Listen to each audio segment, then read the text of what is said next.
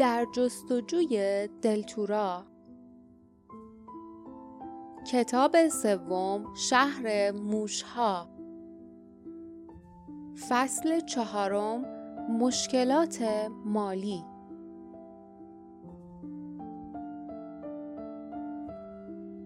قیمت بعضی از اجناس مغازه تام مثل کیسه خواب شناور به تنهایی بیشتر از تمام پول باردا و لیف بود. اما آنها توانایی خرید بعضی از جنس ها را داشتند و انتخاب میان آنها کار مشکلی بود. در نهایت آنها غیر از تناب خود حلقه شو یک بسته بینیاز از پخت ورقه های گرد سفیدی که با آب زدن به قرص های نان تبدیل می شدند.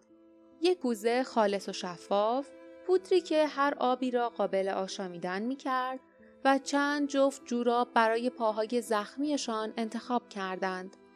چیزهای خریداری شده زیاد نبودند و آنها مجبور شده بودند بعضی از اجناس جالب را کنار بگذارند مثل کوزه‌ای پر از مهره های و فلوتی که حباب های نور بیرون می‌داد. لیف گفت کاش یکم پول بیشتر داشتیم. تام کمی کلاهش را عقبتر برد و گفت خب شاید با هم بتونیم معامله کنیم. من غیر از فروش خریدم می‌کنم. و نگاهی به شمشیر لیف انداخت. لیف به علامت نه سرش را محکم تکان داد. به همان اندازه که دلش اجناس تام را می‌خواست راضی نبود شمشیری را که پدرش در کوره آهنگری خودشان درست کرده بود را از دست بدهد. تام شانههایش را بالا انداخت و با بیاعتنایی گفت شنلتم یک کمی لک شده اما شاید بتونم اونو با چیز دیگه ای معامله کنم. این بار لیف لبخند زد. با آنکه تام بیاعتنا به نظر می رسید اما ظاهرا خوب می‌دانست چنلی که مادر لیف برایش بافته است نیروی خاصی دارد. لیف گفت این شنل می‌تونه صاحبش رو تا یه حدی نامرئی کنه. چند بار جون ما رو نجات داده. متاسفانه فروشی نیست. تام آه کشید. حیف شد و کوزه مهره های آتشزا و فلوت نور پخش کن را کنار گذاشت. در همین لحظه زنگ بالای مغازه به صدا درآمد و غریبه ای وارد شد. او همقد باردا و به همان اندازه نیرومند بود با موهای سیاه ژولیده بلند و ریش سیاه نامرتب. زخمی کج هم روی یکی از گونه هایش بود که روی پوست قهوه‌ایش کمرنگ به نظر می رسید. لیف دید که جاسمین پشت سر مرد وارد شد. دستش را روی خنجرش که به کمربندش بود گذاشت و پشت به در ایستاد. معلوم بود که خود را برای دردسر آماده کرده است. غریبه به باردا و لیف سر تکان داد. یک حلقه تناب خود حلقه شو از توی قفسه برداشت و از کنار آنها رد شد و به طرف پیشخان رفت. از تام پرسید این چنده؟ تام گفت برای شما آقای محترم یه سکه نقره. چشمان لیف از تعجب گشاد شد. تام به آنها گفته بود که قیمت تناب سه سکه نقره است. دهانش را باز کرد تا اعتراض کند که متوجه شد باردا به نشانه اختار مچ دستش را گرفته. سرش را بالا کرد و دید که چشمان همسفرش روی پیشخان به جایی خیره شده است که دستهای آن غریبه قرار دارد. علامتی آنجا بود. غریبه آن علامت را روی میز خاک گرفته کشیده بود. علامت رمز گروه مقاومت علیه ارباب سایه ها. علامتی که آن را چندین بار در راهشان به سوی دریاچه اشک روی دیوارها دیده بودند. غریبه با رسم این نشانه به تام علامت داده و تام هم با کاهش قیمت تناب به او پاسخ داده بود. مرد سکه نقره توی دست تام انداخت و با این حرکت آستینش علامت روی پیشخان را پاک کرد. همه این چیزها خیلی سریع اتفاق افتاد. اگر لیف با چشمان خودش علامت را ندیده بود، اصلا باورش نمی‌شد که چنین علامتی وجود داشته است. وقتی غریبه برگشت تا برود با بیاعتنایی گفت یه شایعاتی شنیدم. اتفاقات عجیبی به دریاچه اشک و همینطور قلمرو اون طرف رودخونه افتاده. شنیدم که دیگه تاگام وجود نداره. تام با خونسردی جواب داد جدا نمی‌دونستم. من یه فروشنده بیچارم. از این چیزا خبر ندارم که. فقط می‌دونم که خارای کنار جاده مثل همیشه وحشی و پرپشتن. مرد گفت خارا که نتیجه جادوگری نیستن. نتیجه سالها فقر و قفلتن منم مثل بقیه به اونا میگم خارای پادشاه سرزمین دل. قلب لی فرو ریخت. این غریبه با رسم این علامت سری ثابت کرده بود که طرفدار گروه مقاومت علیه ارباب سایه هاست.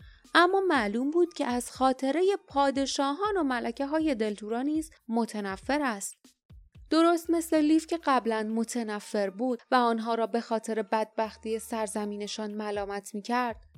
می‌دانست که نمی‌تواند حرفی بزند اما دست خودش نبود. وقتی مرد از کنارشان گذشت به او خیره شد. مرد هم بدون لبخند به او نگاه کرد. به جاسمین تنه زد و از در بیرون رفت. باردا آهسته به تام گفت اون کی بود؟ فروشنده قبل از جواب دادن کلاهش را روی سرش محکم کرد و آرام گفت هیچ اسمی تو مغازه تام به زبون نمیاد مگه اینکه اسم خود تام باشه تو این دوره سخت این بهترین کاره لیف صدای زنگ را شنید برگشت و دید جاسمین از مغازه بیرون می رود. حال که امکان خطر برطرف شده بود او بیتاب شده بود و می‌خواست به هوای آزاد برگردد. شاید تام متوجه شده بود که باردا و لیف علامت غریبه را روی پیشخان دیده و جریان را فهمیدند. چون ناگهان مهره های آتشزا و فلوت نورپخش کن را برداشت و میان وسایل آنها گذاشت.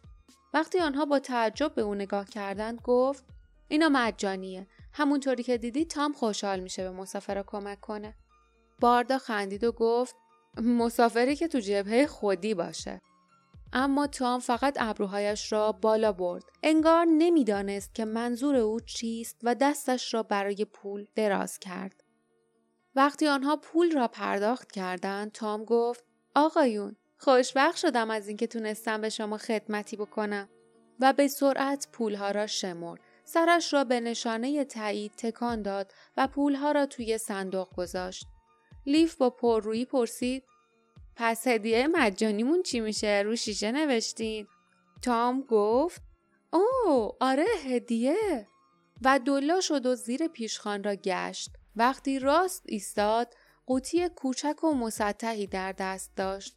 آن را به لیف داد و گفت اگه نخواین چیزی گیرتون نمیاد. ببینم آقای جوون این شعار شماست؟ شعار منم هست. لیف به جعبه نگاه کرد. درست به اندازه کف دستش بود و به نظر کهنه می آمد. نوشته های کمرنگ روی برچسب اینطور بود. آب خوران با احتیاط مصرف شود. لیف حیرت زده پرسید این چیه؟ تام گفت دستورش پشت قوطی نوشته شده. ناگهان از حرف زدن باز ایستاد و گوش کرد. سپس پشت پیشخان چرخید و به سرعت از در پشتی بیرون رفت. آنقدر عجله کرد که در پشتی را باز گذاشت و لیف و باردا دنبالش دویدند. آنها با حیرت دیدند در مستقیم به مزرعه کوچکی باز می‌شد که دور تا دورش را نرده های سفید و درختان بلندی احاطه کرده بود طوری که مزرعه از جاده دیده نمی‌شد سه اسب خاکستری کنار نرده ایستاده بودند و جاسمین روی نرده نشسته بود و اسبها را نوازش می‌کرد. کری هم روی شانه جاسمین نشسته بود.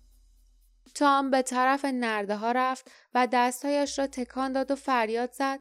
لطفا به حیوانا دست نزن. اونا موجودات با ارزشیان جاسمین با عصبانیت گفت بهشون آزار نمیرسونم. اما دستش را عقب کشید. جانوران با ناامیدی نفسشان را بیرون دادند. باردا به لیف گفت اسب اگه اسب داشتیم و سواره می‌رفتیم چقدر زودتر به اونجا می‌رسیدیم؟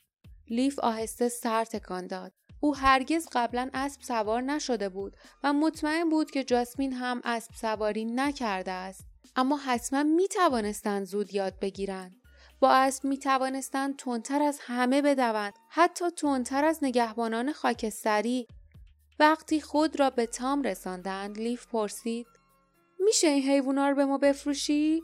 مثلا اگه چیزایی که خریدیم و پس بدیم کافیه. تام نگاه تندی به او انداخت و با پرخاش گفت پول پس داده نمیشه پشیمونی سودی نداره. لیف از ناامیدی دلش زیر و رو شد. جاسمین پرسید درباره چی حرف می‌زنی؟ این خرید و فروش چیه؟ تام با تعجب به او نگاه کرد و انگار که جاسمین بچه کوچکی باشد به او توضیح داد. خانم کوچولو دوستتون دلش می‌خواد این جونورا رو بخره و سوارش بشه. اما در عوض چیزی نداره که به من بده. اونا پولشون رو واسه خرید چیزای دیگه خرج کردن و نگاهی به شمشیر و شنل لیف انداخت و گفت نمی‌خوان با چیز دیگه هم معاوضه کنن. جاسمین آهسته سر تکان داد و گفت خب شاید من یه چیزایی برای معامله داشته باشم من گنجای زیادی دارم دست توی جیبش کرد و به نوبت یک پر یک رشته نخ به هم تابیده چند رنگ خنجر دومش و شانه دندان شکسته ای را که از لانش در جنگل های سکوت با خود آورده بود بیرون کشید. تام او را نگاه کرد و لبخند زنان سرش را به چپ و راست تکان داد. لیف که کمی خجالت کشیده بود گفت جاسمین هیچ کدوم این چیزایی که سپس از سخن گفتن بازی ساد. به نفس نفس افتاد. چشمان تام از حدقه بیرون زد. زیرا جاسمین کیسه کوچکی بیرون کشیده و آن را وارونه کرده بود. از کیسه سکه های طلا بیرون میریخت و تودهی درخشان روی پاهایش درست می‌کرد.